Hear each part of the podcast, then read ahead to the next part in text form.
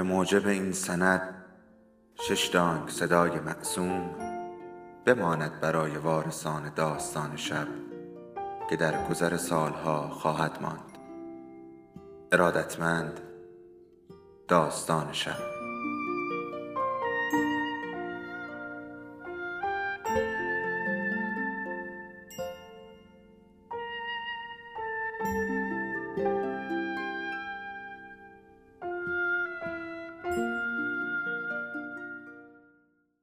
یکی بود، یکی نبود.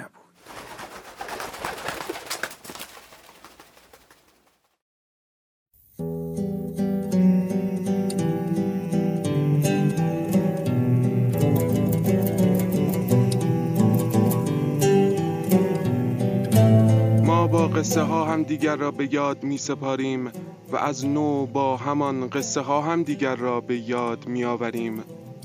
حالا یکی از ما قصه‌اش را بلند می‌خواند تا به یادش آوریم. سلام، اینجا داستان شب است و این صدای شماست.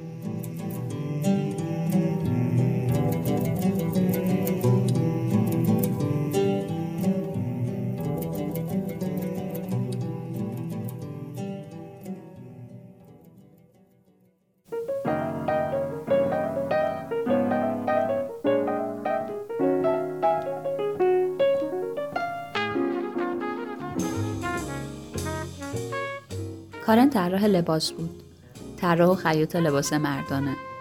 دو سال پیش فهمید کوررنگی حاد دارد. کوررنگی ظاهراً یک آرزوی مادرزاد است، ولی در این مورد خاص او در چهل و سه سالگی کوررنگ شده بود. و چون سبز یشمی و قهوه‌ای رنگ محبوب مردها بود، تشخیص ندادن این دو رنگ برایش خیلی گران تمام می‌شد. ماریان اول سعی کرد برایش توضیح بدهد که می‌تواند کمکش بکند. می تواند بگوید کدام به کدام است، کدام قهوه‌ای است و کدام سبز یشمی. ولی او به چشمای کسی اعتماد نداشت. می گفت ماریان خبره رنگ ها نیست. گفت دیگر از قهوه‌ای یا سبز یشمی استفاده نمی کند. بهار و تابستان خوب بود، ولی در آستانه پاییز خیلی تحت فشار قرار گرفت.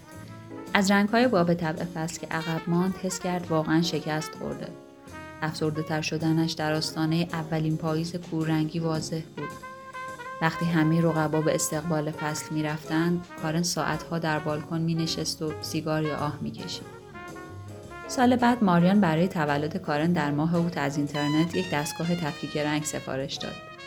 شرکت سازنده چینی دستگاه گفت این دستگاه رو فقط برای کارخانه های رنگسازی یا پارچه بافی استفاده می کنند.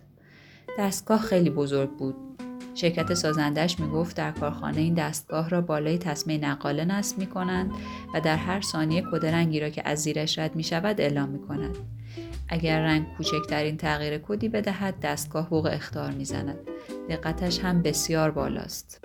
مجهز است به قوه تشخیص حداقل صد و سی طیف قهوه‌ای که بالای نود درصدشان را آدم‌های معمولی یا غیر معمولی اصلاً تشخیص نمیدهند.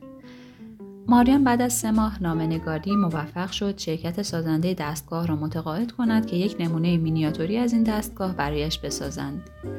شرکت برای ساخت نمونه مینیاتوری دستگاه صد و بیست هزار یوان پول می‌خواست که معادل بیست هزار دلار بود. ماریان به پس‌انداز مشترکشان دست نزد. دلش نمی‌خواست کارن خودش را مسئول این هزینه سنگین بداند.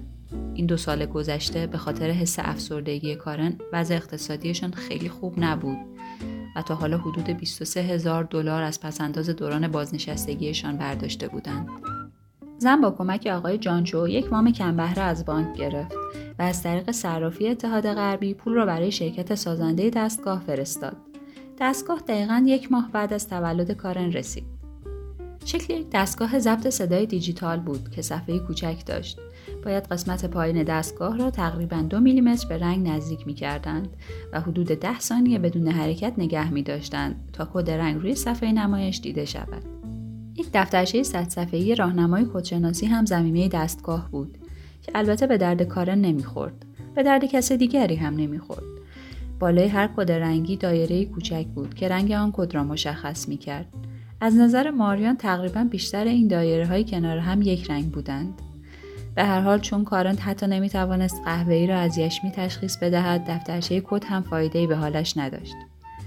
ماریان چند دست لباس را که فکر می‌کرد رنگشان هنوز در خاطر کارن است داخل کیسه کادو گذاشت. چند شلوار هم از مجموعه پاییز مردان سواحل شرقی را که کارن قبل از اطلاع به کوررنگی طراحی کرده بود داخل بسته گذاشت.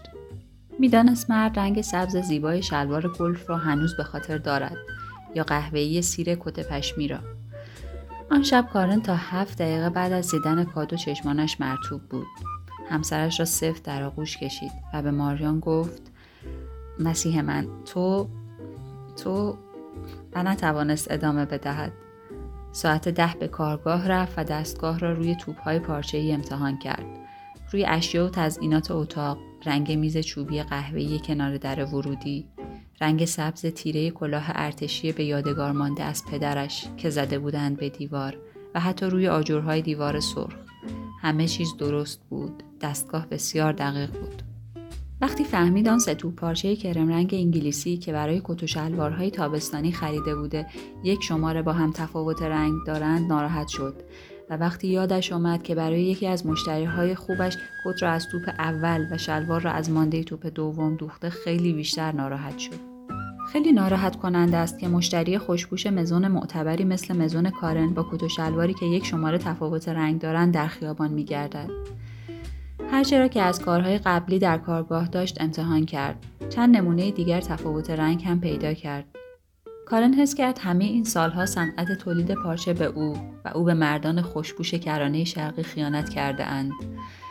کت و شلوارهای دو کده، صف ساقدوش‌هایی که کد سرمه‌ای کت و شلوارهایشان دو شماره با هم فرق می‌کرده. خشمگین بود. در کارگاه را بست و به خانه رفت. سیگار کشید و فکر کرد گذشته‌ها گذشته. از اینجا به بعد با دقت بیشتری پارچه‌ها را انتخاب خواهد کرد. اینچ به اینچشان را با این معجزه‌گر کوچک وارسی خواهد کرد.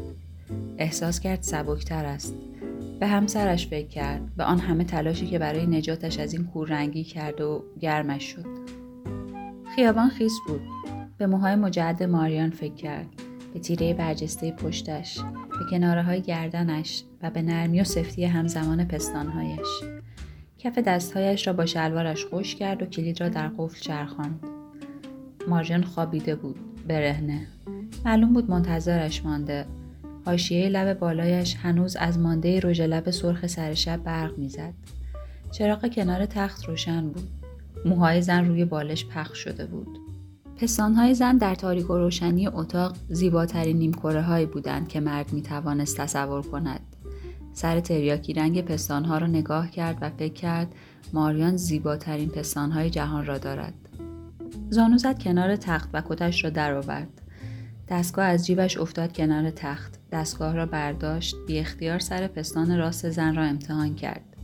شش سی سی و هفت. پستان چپ شش سی سی و یک.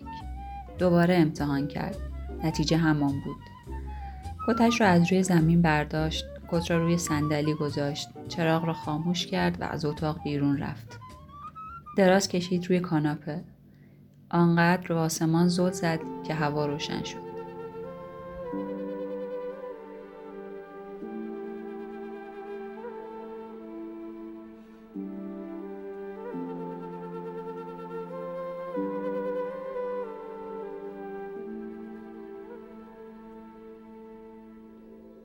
داستان شب بهانه است برای با هم بودن، دور هم نشستن، شنیده شدن.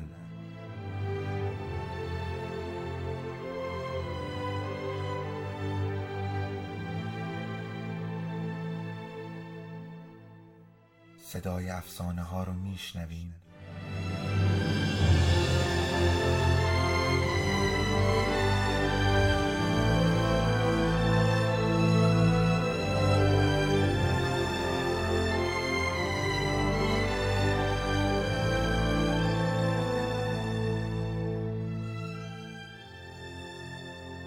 شبتون بخیر.